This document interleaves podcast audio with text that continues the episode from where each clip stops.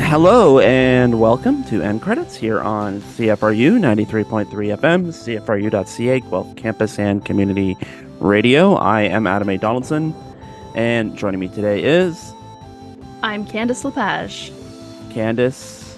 Uh, here we are recording on Sunday Yes. after running into each other outside Bingemans on Friday. yes, I was just I was just in the neighborhood there. Yeah, so, so, so so was I. Uh, Yeah. Just uh, hopped on the go bus and went to another neighborhood in another city to no particular reason. yeah, yeah. Uh, I, I took someone else's electric vehicle and just decided to visit. Oh, that's nice. Yeah, yeah. No. Um, yeah. Great. What? Yeah. Just great atmosphere. Five hundred of your closest friends just really angry about stuff. It was great. Yep, good None of- times. None of, none of it movie related, but that's okay. Um, uh, you know what though? It sure feels like a movie. Some of Ontario politics in the last couple of weeks um, has felt like I was watching uh, a Marvel movie, or at the very least, you know, a Daredevil movie. it, it sort of felt like I've been watching Veep, but that's another story. Oh, also that, yeah.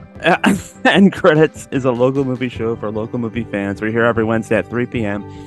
to talk the latest in pop culture and review the newest movies, which this week will be the new action adventure sequel, Indiana Jones, and The Dial of Destiny, which you can now get on various premium VOD sites. Uh, it is available to buy. It should be available to rent uh, very, very soon. And uh, will also be available on Blu ray very, very soon if you're still into the uh, physical media aesthetic, as I am, actually. Um, but that's just me. Uh, and the uh, Indiana Jones review is going to be in the back half of the show for the first half. Uh, in honor of The Nun Part 2. I don't know how you release it and not call it Part 2. I mean, I have a lot of questions about The Nun, uh, just generally. Um, I'm not sure why you hire the younger sister of your franchise's star and just do nothing with it. But uh, that's the that's the big. Actually, first of all, Candace, did you see The Nun Part One? I did not see the Nun part one. I know that this is part of the Conjuring universe, It is. and so when you say the younger sister of your your your series star, do you mean Lin Shaye's sister? no, no. Because uh, she is she is. Let's be let's be honest. She's the whole like James Waniverse star, right? No, no, no. Um, Vera Farmiga plays uh Lorraine uh Warren. Uh, yes, Lorraine the- Warren. Yes. in the Mothership franchise. Um, and Taissa Farmiga, who is her younger sister, plays um, the the good nun in the nun movies. Because in the nun movies, there's the good nun, and then there's the bad nun, and Hmm. right. she plays she right. plays the good nun. Yeah, see see the Conjuring and Annabelle and the Nun and the Insidious and there was something else that came out of Insidious. They all blend into like one giant thing. Um, And so I didn't I had sort of forgotten that the Nun technically is more um the Conjuring side. Like it's not the character that came Mhm. out of the Insidious films, right? no, because- Insidious is se- is separate. Is But yeah. there is a woman there who was a nun. One of the I don't know. Who can keep up with this stuff? This is worse than Marvel. uh, let's not go crazy. Let's not under. I mean, we're only what eight movies into the Conjuring expanded universe. Anyway, Okay, so it's worse than the Fast and the Furious, which coincidentally I for some reason I'm rewatching. okay. Wow. What an what a uh, what a pronouncement here right off the top. Um. Okay, so uh, the reason we're talking about the Nun Part Two is that uh, we're kind of uh, celebrating the arrival of the Nun Part Two, which isn't. It's called the Nun Two. I'm adding the Part Two because I think that that was a real missed opportunity. Um, but we're, we're, we're in, in honor in honor of the Nun Part Two, we are uh, going to talk about some of our favorite horror Part Twos.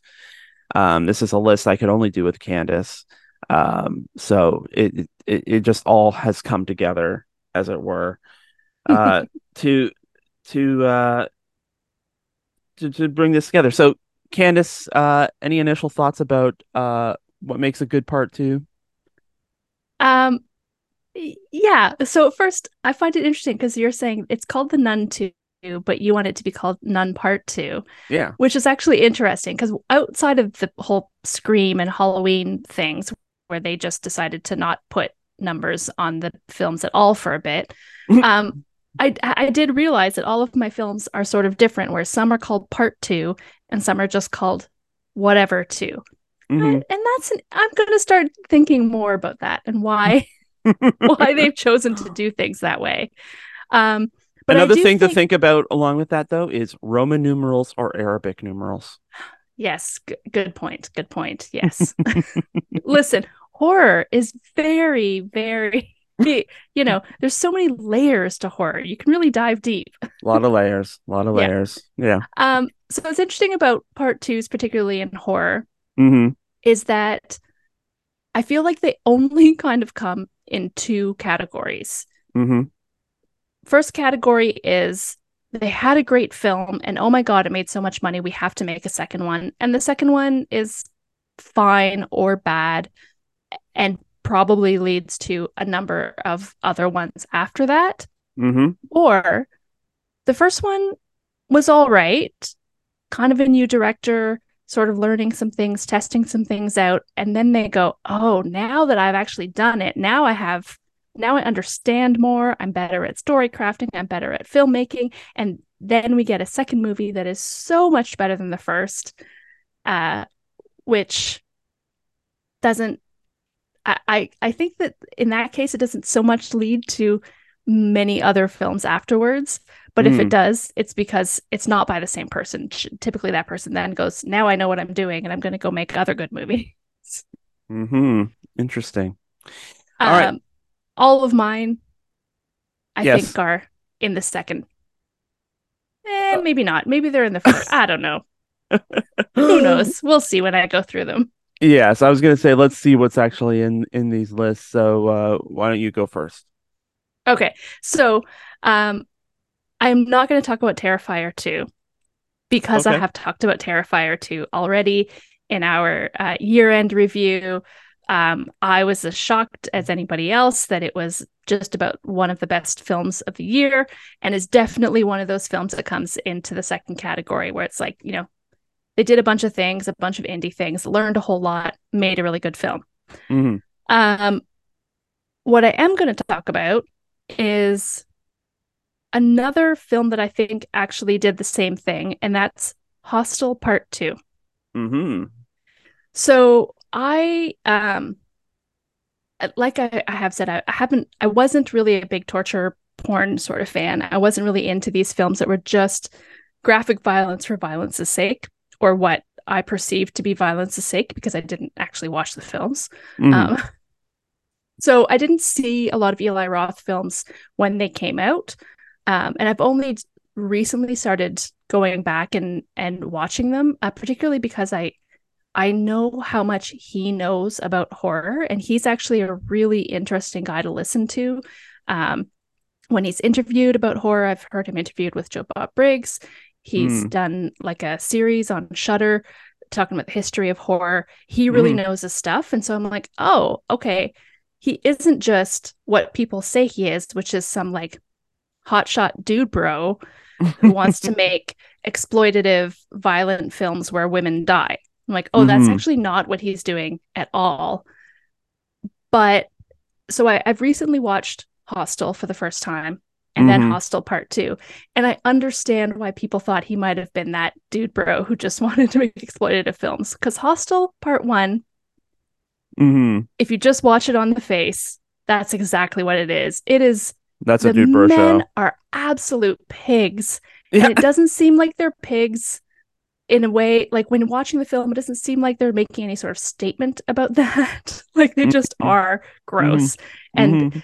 um but you know ha- my having watched going through it looking for that i can see it but just on the on the like it just doesn't look like that the first viewing or probably a- any viewings after if people aren't looking for that Mm. Hostel Part 2, however, you can absolutely see that that that this series was really about calling those men out, Mm, calling out misogyny, calling out the the need for men to cause violence to feel powerful. hmm Because Hostel Part Two changes that whole thing and makes it all women who are on um, on vacation and Mhm. brought into this this hostel where they basically do a, a, a form of human trafficking, but um, hmm these people are trafficked so that their wealthy uh, clients can just kill them in really disgusting, horrifying ways. Um, but yeah, Hostel Part Two is just it really takes that whole thing and shows more of the the men and why they're doing it and what Mhm. is so awful about it and and you know it was I don't know if it was harder to watch because it didn't feel quite as violent as the first one, but Mm, it was certainly harder to watch as a woman because it's just like, oh God, every single one of you are that guy. mhm. And that means that every single, like, every man out there could be that guy because Mhm. every man in this movie is.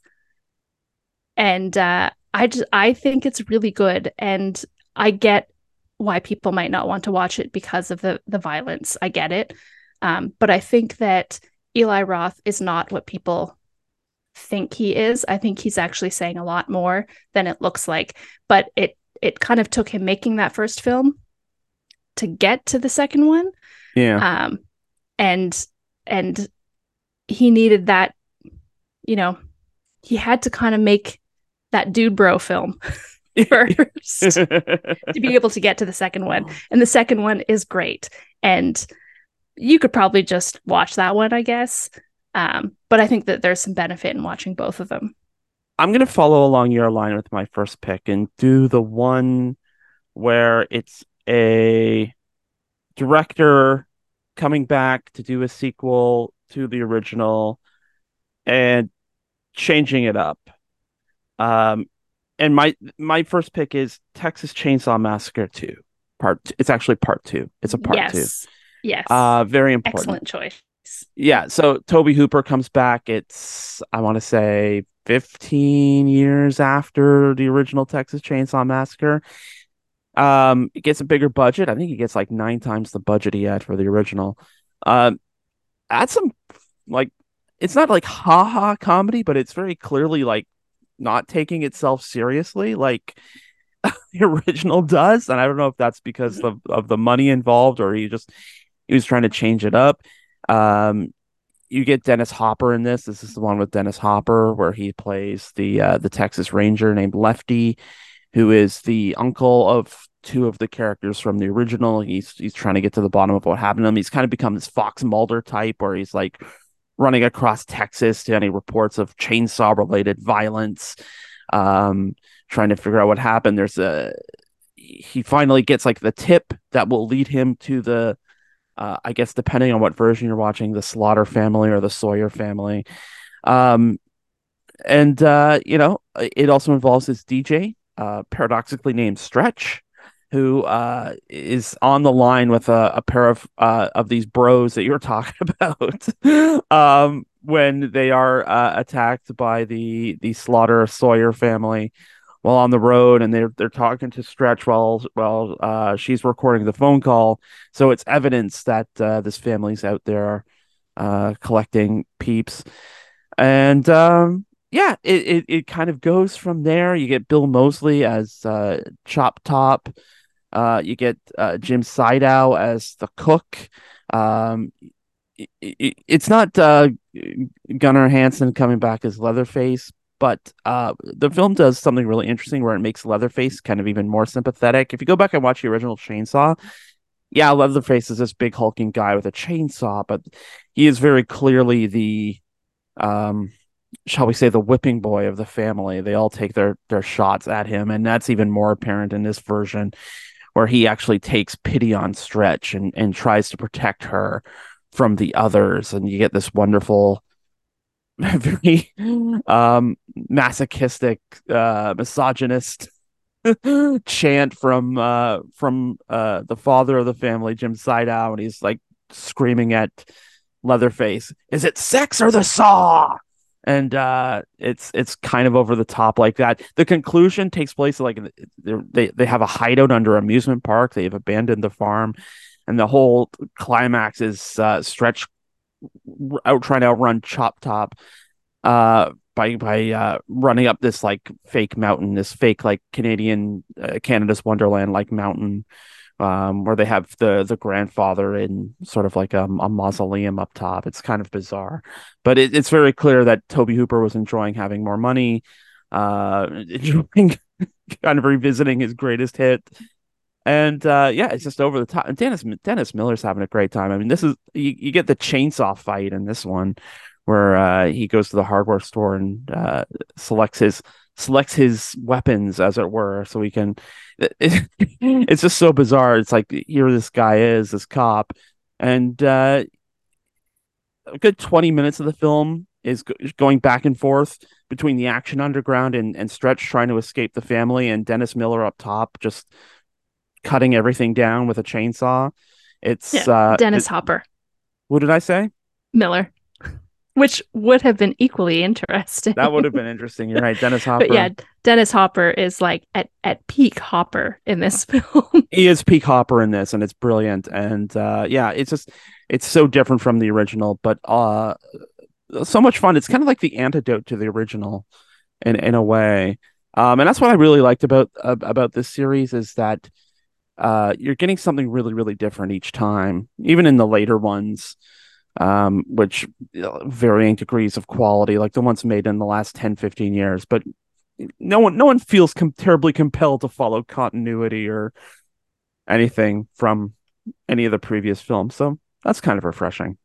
yeah, excellent choice. That was my uh, my pick for last year's 100 horror movies in 92 days. I chose that as the uh, um, second film in the franchise that goes the hardest in the opposite direction.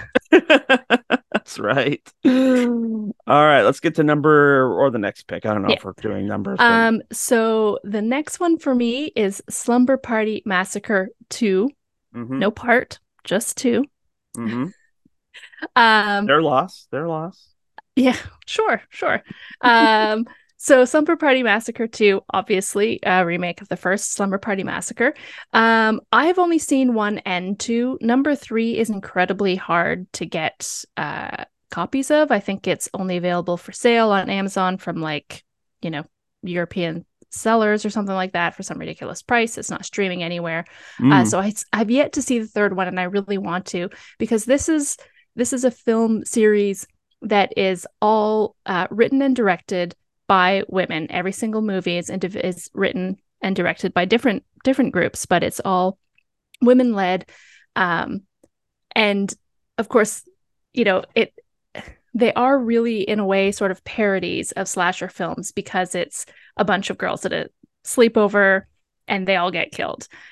So the reason I think the second one is actually better than the first one um, mostly it's just it's like way more enjoyable. The the killer in the second one is fantastic, but I think there was so the first one was written um, by I don't remember her name, um, but it was written by uh, a sort of noted feminist at the time, and it was like a straight up parody of those slasher films, and mm-hmm. it took all of those tropes of and this is why it's the slumber party massacre, right? The tropes of put all the girls together, have them all eh, do pillow fights and like giggle and all that sort of stuff, and then kill them all off one by one.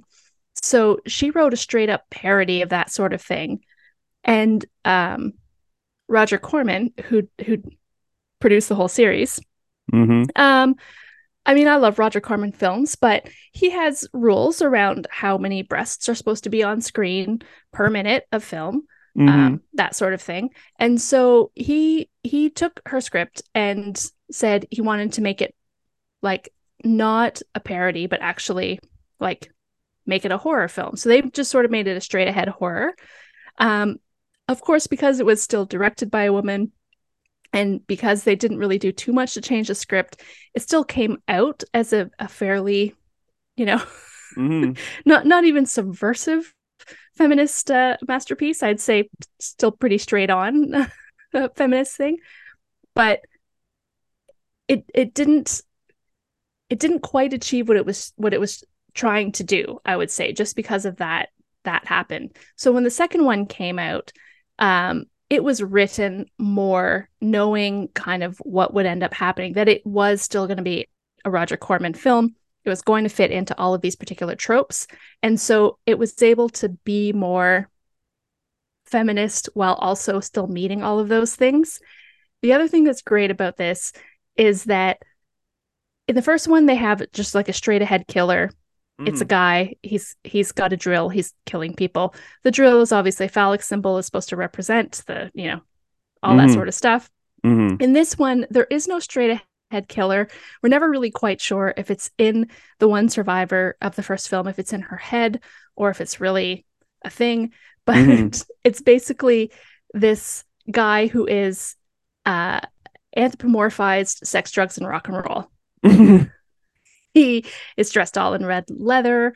Uh, he's got this big pompadour, like Elvis style hair with shades. He's tall and thin. He's dancing. He does songs and plays a guitar um, throughout the film. Uh, and it's great. it is great. It is like, it does not even try to be a straight ahead horror. It, the whole time, it's just this like bonkers sort of thing where this this girl is just like you are being tempted by mm. sex drugs and rock and roll mm-hmm. literally in your life and also phys- metaphorically by this killer who is killing you and all of your friends mm-hmm. Make your choice and it's great i love it it is so much fun to watch the first one is good also and a lot of fun but this is the one i go back to i have rewatched this film a number of times and i'm not sure that that I've watched the the first Slumber Party Massacre after having seen it the first time. Hmm. That's a good one. Um, I want something a little bit different for my next pick.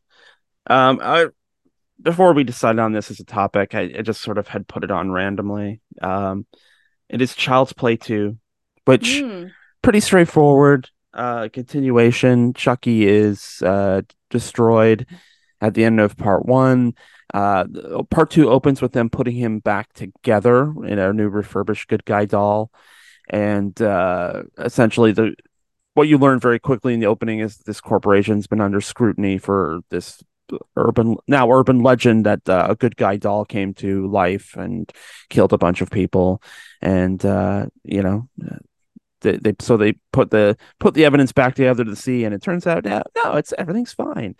Um, then we catch up with Andy, who is the kid from part one. He's now in foster care. His mom's been put in um, a mental health facility because she's talking about all this craziness about a doll come to life. The uh, the cops, as uh, police in horror movies often do, have uh, uh agreed to forget about the whole thing.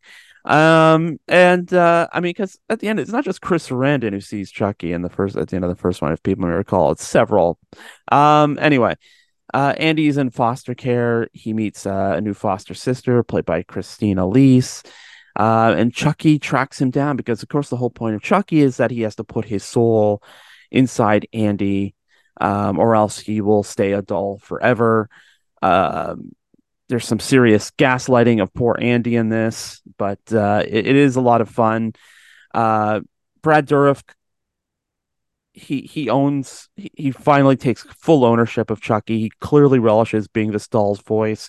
This is where, where you get a lot of the rah and stuff, and it's uh he's clearly having a lot of fun. Adding you know sort of like a teen character is uh, what was a smart move by Don Mancini because you know uh, Christine Elise gets to uh, it, the burden gets put on her to do a lot of the physical stuff while you get to uh poor little alex vincent gets to focus on the, the heavy emotional stuff of you know what if a doll's trying to kill you and to steal your soul? And um but it, it's a good combination. And uh, a couple of good set pieces at the end in the good guy factory where they're running through this like just maze of these good guy dolls.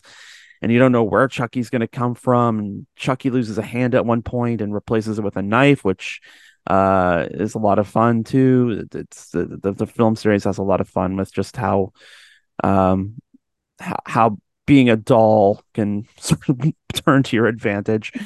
Um, but yeah, it, it's a good time. Solid. I think it's 85 minutes, so you're in and out. Um, but boy, was this like a like an economical sequel? I, there, you know, there's a budgetary reasons why it's it feels kind of so cheap, but it, you know, it works to the. I think the advantage the the pup the the doll puppet effects are better than the original, and yeah, everyone's just having a great time, and uh, it's just a perfectly enjoyable little Chucky adventure, as it were.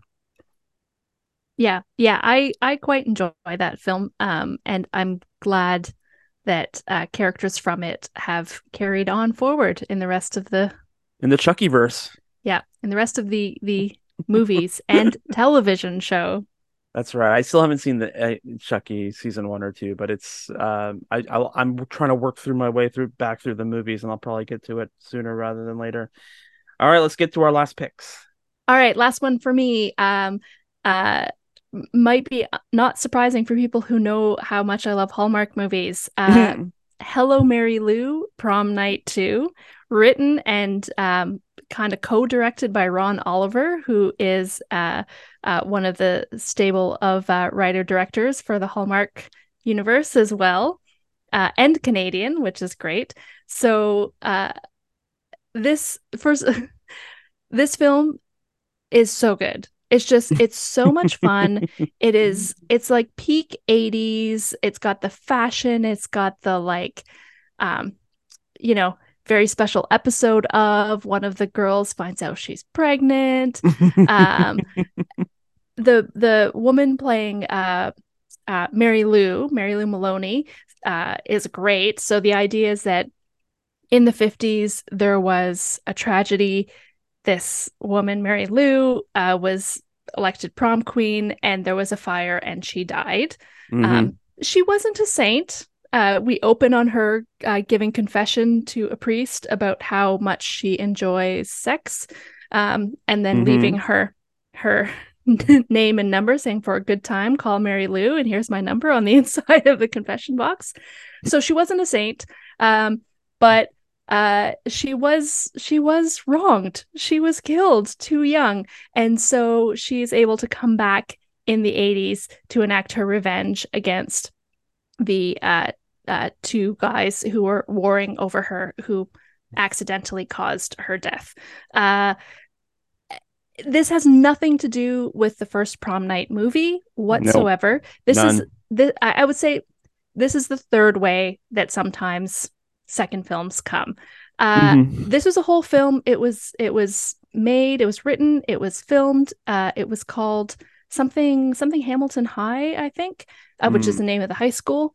And then the company that uh, uh, bought it or made it decided they were going to attach prom night to it because they owned the prom night franchise. Yeah. And so let's do that.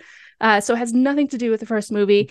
Um, people have sort of felt that that in the end that actually gave the film worse reception because people were expecting something that would tie into the first prom night movie and did not. Mm-hmm. Uh, but now, of course, it's great. We have this resurgence of people going back and watching older films and saying, actually, this movie is just, it's quite good the way it is. like, it's a very good film.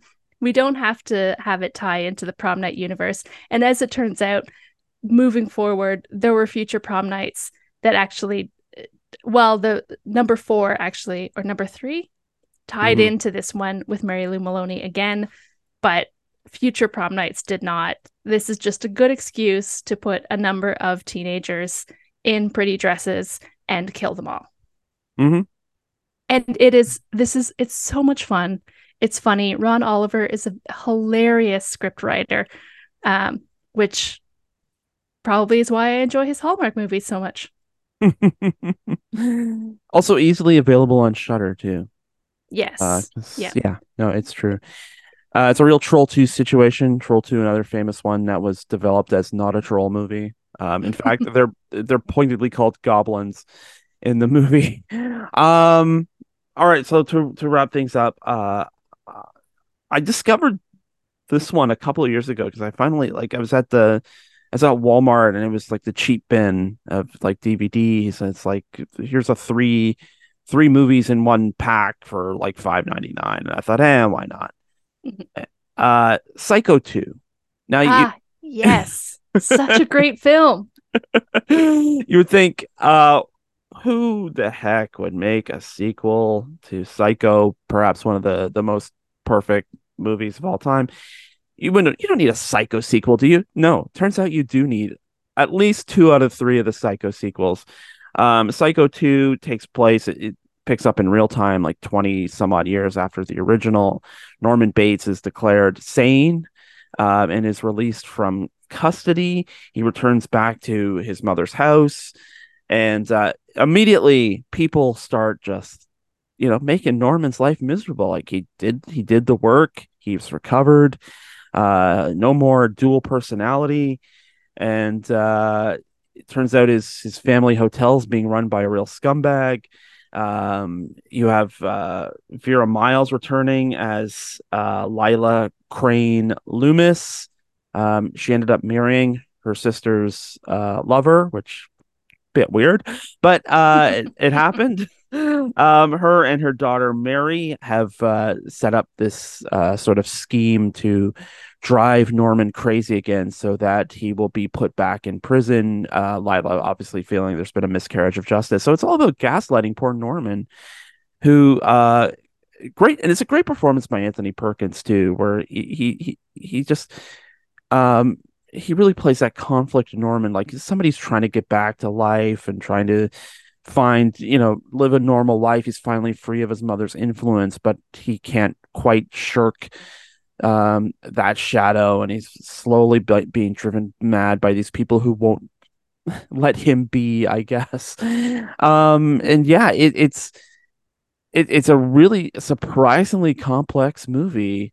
Um, uh, you know, it's about you know, can one be redeemed for uh, doing past evil deeds? Should they be redeemed? Uh, what happens when um, the person seeking redemption is in earnest, but the people around him can't forgive and forget. It's it, it, is really there's a lot going on with this movie, a surprising amount going on with this movie, and uh, great cast too. Megan Tilly plays Mary. You get Dennis Franz uh, as the the the hotel manager, Robert Loggia as his shrink.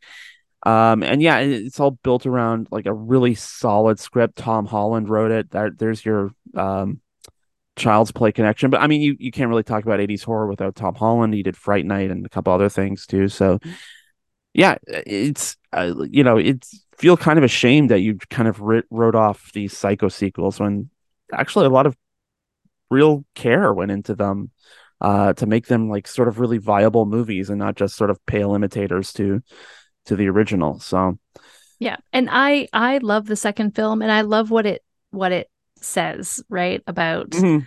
about retribution, about yep. uh, like restorative justice, yep. about who is actually hurt when you don't forgive. Like mm-hmm. forgiveness isn't something you do for the person who caused you wrong. It's something you do for yourself. Otherwise, you end up right. like Vera Miles. Yep. Character. That's right. Yeah. um. Well, speaking of surprisingly necessary sequels, we'll ask if Dial of Destiny is that for Indiana Jones. We're going to come right back with that review. You are listening to End Credits here on CFRU 93.3 FM, CFRU.ca, Guelph Campus and Community Radio.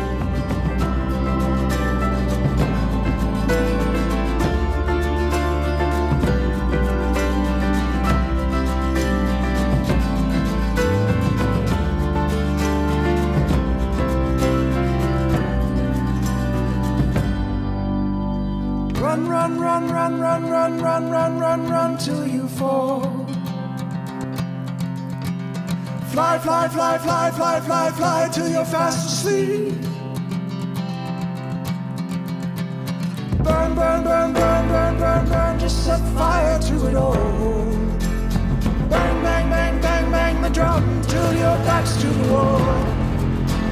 Try, try, try, try, try, try, try, make no sense of it all. You took something else from your apartment. It was under the bed.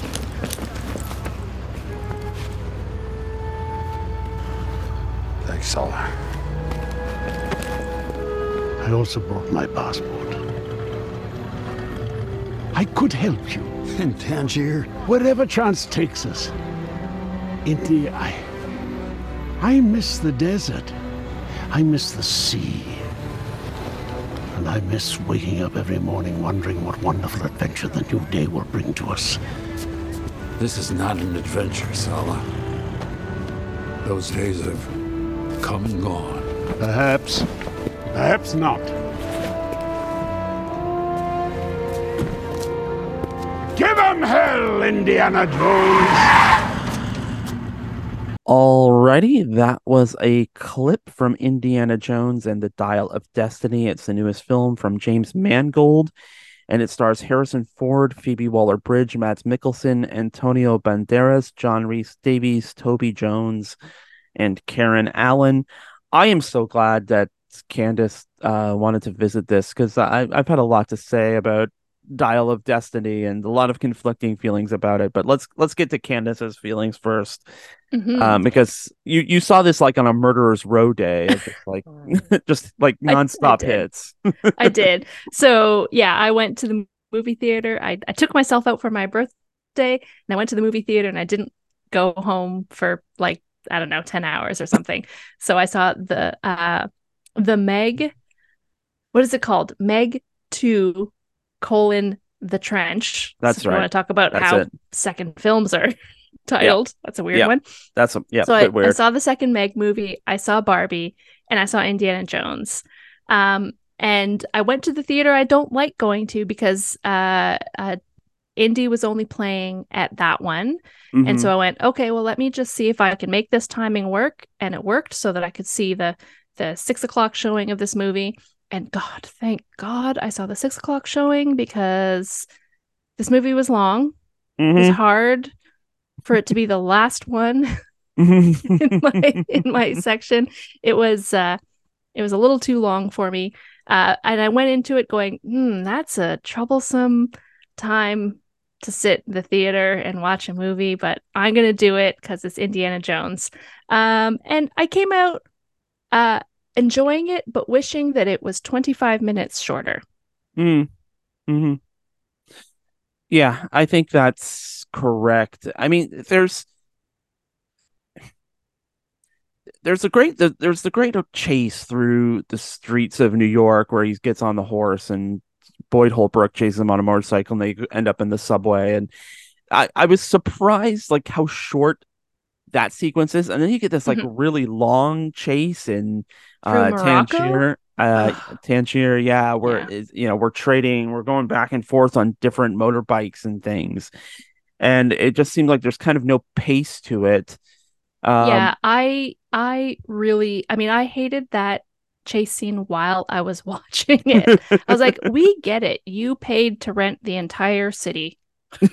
like it's fine. I don't need to see the whole city and like even the sort of character bits when they were going back and forth, I was like, this is all none of this is new information. I don't know why that Mm. particular chase scene they felt had to be so long. And it wasn't Yeah. even um you know, we've we've obviously we cover you covered all three of the other uh Indiana Jones films. Um four but you know, you and I talked about the Last Crusade, and we did talk about how great their chase scenes are and how like Yeah. sort of slow moving and dramatic yeah they are. But you can still feel tension. But all of the chase scenes in this film were on rather high speed uh, Right. vehicles yeah and too long and also you know edited in the modern way so Mm-hmm. they weren't even interesting to watch Well, I mean, and there's bit like the, you, you can split up all those action scenes. You're just thinking about Last Crusade, Th- th- they're in sections. Like in the uh, in the the Venice part, they're like in the underground and they're running from the fire, and then they come topside and they're being chased by the other guys, and then they get into boats, and then the the the one in the desert later, it's Indy on horseback. Indy gets on the tank. Indy um almost falls off the tank, and he's back on the tank fighting the guy. So you get these like breaks of like the action it, it, it's essentially one action sequence but there are there's different challenges, different stakes, and this th- this one in Tangier and Dial Destiny we're talking about. It's just they're just driving around and around and around and around and being chased by the same. They're chasing one car and they're being chased by another car, and there's this kind of no.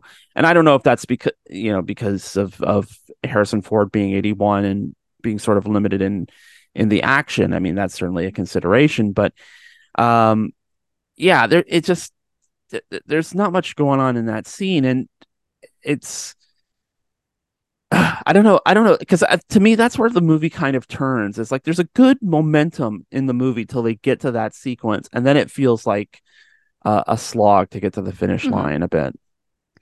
Yeah, yeah, I definitely felt it. And it's funny because most people sort of agree, and I agree that sort of the final um uh sort of set piece Mhm, when they actually use the dial and mhm. end up in the past, um, I actually became very invested again and really liked that. yeah, me too. Yeah, Uh, but previous to that, you know, uh, Indy's shot and they're on the plane, and I was just like, okay, I'm like checking my time to see how much longer the film is going on. Like it was really dragging, hmm and it kind of, it kind of takes away from that great scene at the end when they're they're back in time. Even though, I mean. I mean, all Indiana Jones movies are cheesy. Let's let's be realistic sure. but there was yeah. something quite cheesy about that right? Just the the eureka moment and you know meeting you know a, a, a hero from history and that sort of thing. It was kind of um it was a little mm-hmm. disney-esque i'll say. Yeah, but also that does happen in these movies a little bit. Like not so much that kind of feeling but some of that sort of silly silliness. Yeah. Yeah, it, it it does revisit that idea that um the villain always kind of gets what they want, which is a thing that uh, happens in every Indiana Jones movie. That the villain Mhm. gets the thing they want, but not in the way they thought they were going to get it. Yeah. So you have Donovan getting the fake Holy Grail and you know turning into dust. You have Belloq opening the uh the Ark of the Covenant and exploding and um even in even in Kingdom of the Crystal Skull uh the Cate Blanchett character you know t- tells the alien she wants to know everything and that blows her up and it's it, it- that that's always been key to the thing and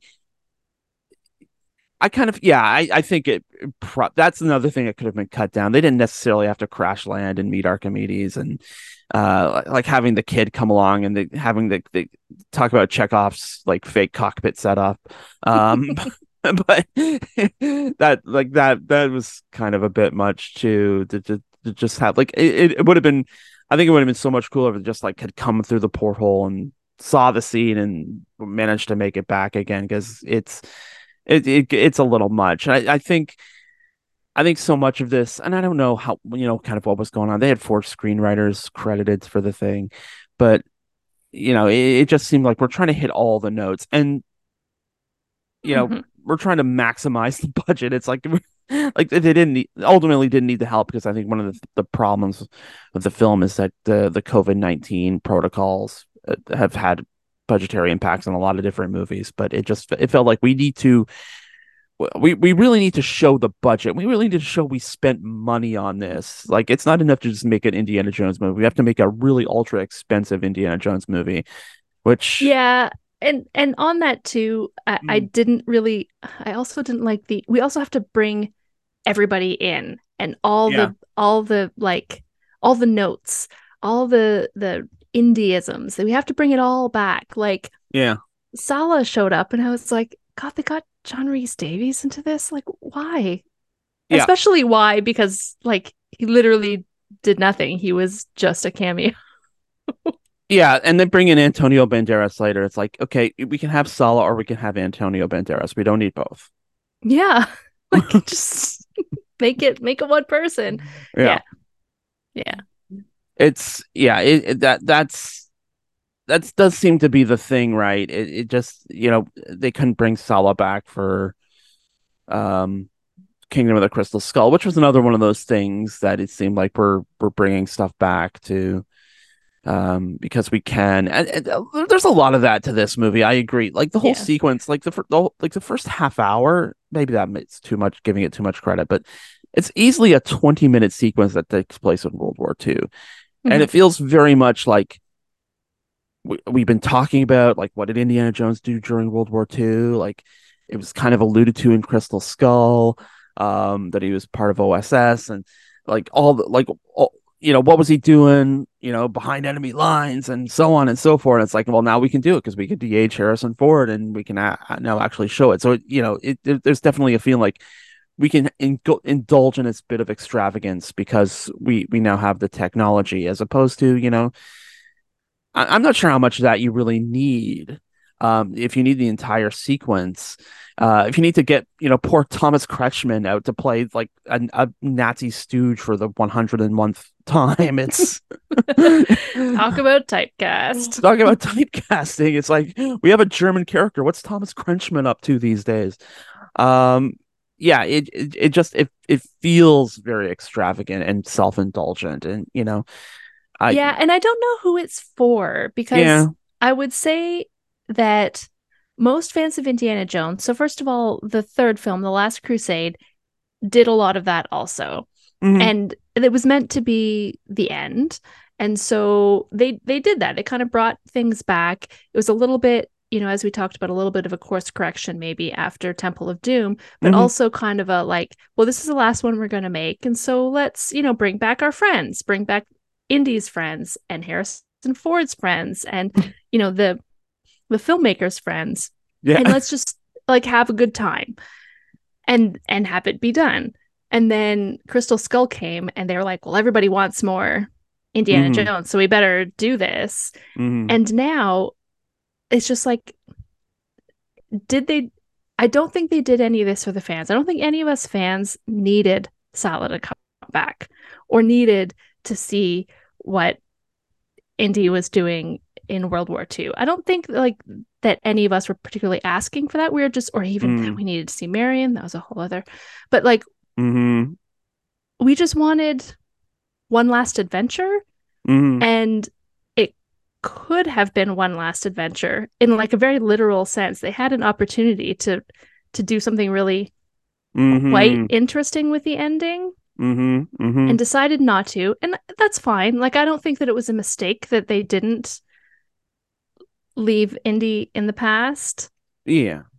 i don't think that was a mistake but i also think it could have been interesting if they did it and it would have really i think it might have been a nicer cap on everything than Mhm. going and here are all your favorites back again. Here we'll even redo this scene and redo that scene and we'll do this scene but flip it over. I'm like i don't know.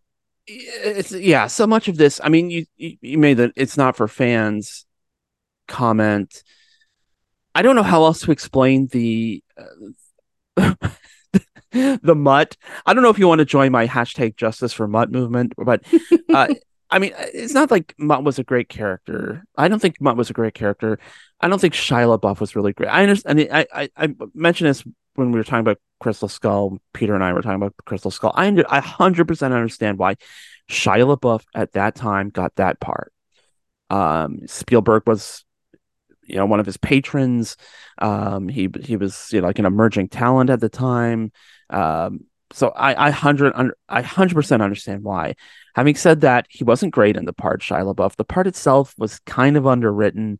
But there was still good stuff. I mean, we talked about the scene in the malt shop with him and Indy. That like there that, that was a really great scene. Uh, good character work with those two. The whole idea, like, okay, I mean, I understand Shia LaBeouf also has like deep seated personal issues he's trying to work through, which is why he doesn't work very much anymore. But uh, still, like, just like it's a very Poochie's dead moment when we when we learn that Mutt uh, at the and I did the math. I literally did the math on this. At the age of 32, enlisted in the U.S. Army and went to Vietnam and was killed in action. It's a very like Poochie was killed on the way back to his home planet moment. yeah like yeah it doesn't it doesn't make any sense they should they could have i mean they even they could have had him die but they could have had him like have a, a death that actually made sense like Yeah. Yeah. that was just that felt i don't know i don't know what that was about I mean, and it could. I mean, it could have been any number of things. It could have been, you know, he he's he has a family of his own, and he's you know got a job in, uh, you know, France or something. It's you know, Indy being an old guy and you know having a job, can't see his family very much, or something happened. You know, there are a million and one things. It just felt very very cheap. It's like, Mhm. oh yeah, Mutt died in. It, it felt like a very much like a Mutt died in Vietnam. They could have just stuck it at the end of Kingdom of the Crystal Skull, for that matter. It it just it feels very very cheap, and and it, then it forces this movie to sort of walk around a lot of the same thematic ground of the last one, which is like Indy's. There's this great line that Jim Broadbent has in Kingdom of the Crystal Skull where he says, "We seem to have reached a point in our lives when." Life stops giving us things and starts taking them away. And it's this really kind of like dour moment. Indy is sitting at his desk looking at the portraits of his father and Marcus Brody, and and he's really kind of living in that moment. Life has taken stuff away. Um, and then at the end of that movie, he's actually given things. He's given Marion back. He's given this son that he never knew he had, and and sort of this renewed optimism and vigor about life. And then we start this movie, and it's gone again. And it it, it just seemed purely for the express purposes of like we like some of the stuff we did with Kingdom of Crystal Skull, but we know you guys were mad, so now we're gonna do it right. And it just feels like that's the same tone we had when in, in the Disney era of Lucasfilm started with like we're like Force Awakens, we're gonna bring back all the stuff you love about Star Wars, and we're gonna get rid of mm-hmm. like midi chlorians and Jar Jar Binks, and we're gonna go back to stormtroopers and Skywalkers, and it, it, it just it feels like it feels so stolid. It feels so stagnant. And I, I, the thing I hate though is that talking about it this way, it feels like I really didn't like Dial of Destiny. I, I kind of Yeah. enjoyed it a lot. I thought it was a lot of fun. Yeah, I mean, I'm with you too. Like, I think that there are definitely problems with it, but it was it's like it was a very enjoyable movie. I think people should absolutely watch it because it was it was fun. It did, like I said, it dragged in a few places, but it was definitely fun, and it was like a good fun adventure. And Mhm. Phoebe Waller Bridge was great. She's, she's a lot of fun. Yeah. She she was a lot of brought she brought so much life to the screen and frankly just sort of on the the what you were just saying about you know indy being kind of a, a grump and i've heard a lot of people complain about this. I i don't i didn't have a problem with that. In fact that's what i expect indiana jones in the late 60s to be. Yeah. he is a man who in his youth was like like huge right? He he did a lot of things and he's very smart and he was like he was kind of you know all of his students loved him and all of that and Mm. i understand that he would feel out of time in the 60s like let's be honest every Yeah. 80 year old man in the 60s felt out of time that was a dramatic change Yeah. and so we didn't have to necessarily have him and Marion break up and have Mutt die for him to be a grumpy old man. I Yeah. think Indiana Jones, even as a happy person in his home life, would still be a grumpy old man in Yeah. The 60s. That's right.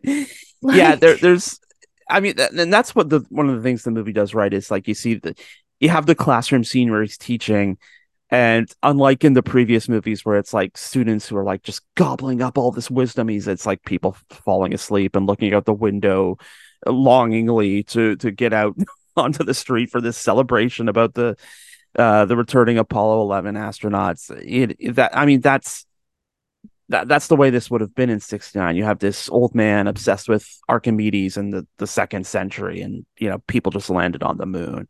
It it you know that's that that sets up its own uh, dynamic too. And just for, for for one last point one last kind of negative point john will i mean i realize john williams is 90 something years old but he was phoning it in. There was a lot of recycling in this movie. Like this should get like an environmental award for recycling is is where i'm gonna leave it All right. There we go. Recycling awards delivered. but no it's I think they call those themes and they're meant to return. there, there are themes but there is like straight up photocopying from previous scores and i say this as someone who is, has like has listened to indiana jones scores like on repeat on something called a compact disc um Tell me more. it just he was lifting entire portions of the Last Crusade and Raider score wholesale and pacing them into Dial of Destiny. I see you, John Williams. I see you. All right. That's the end of the show.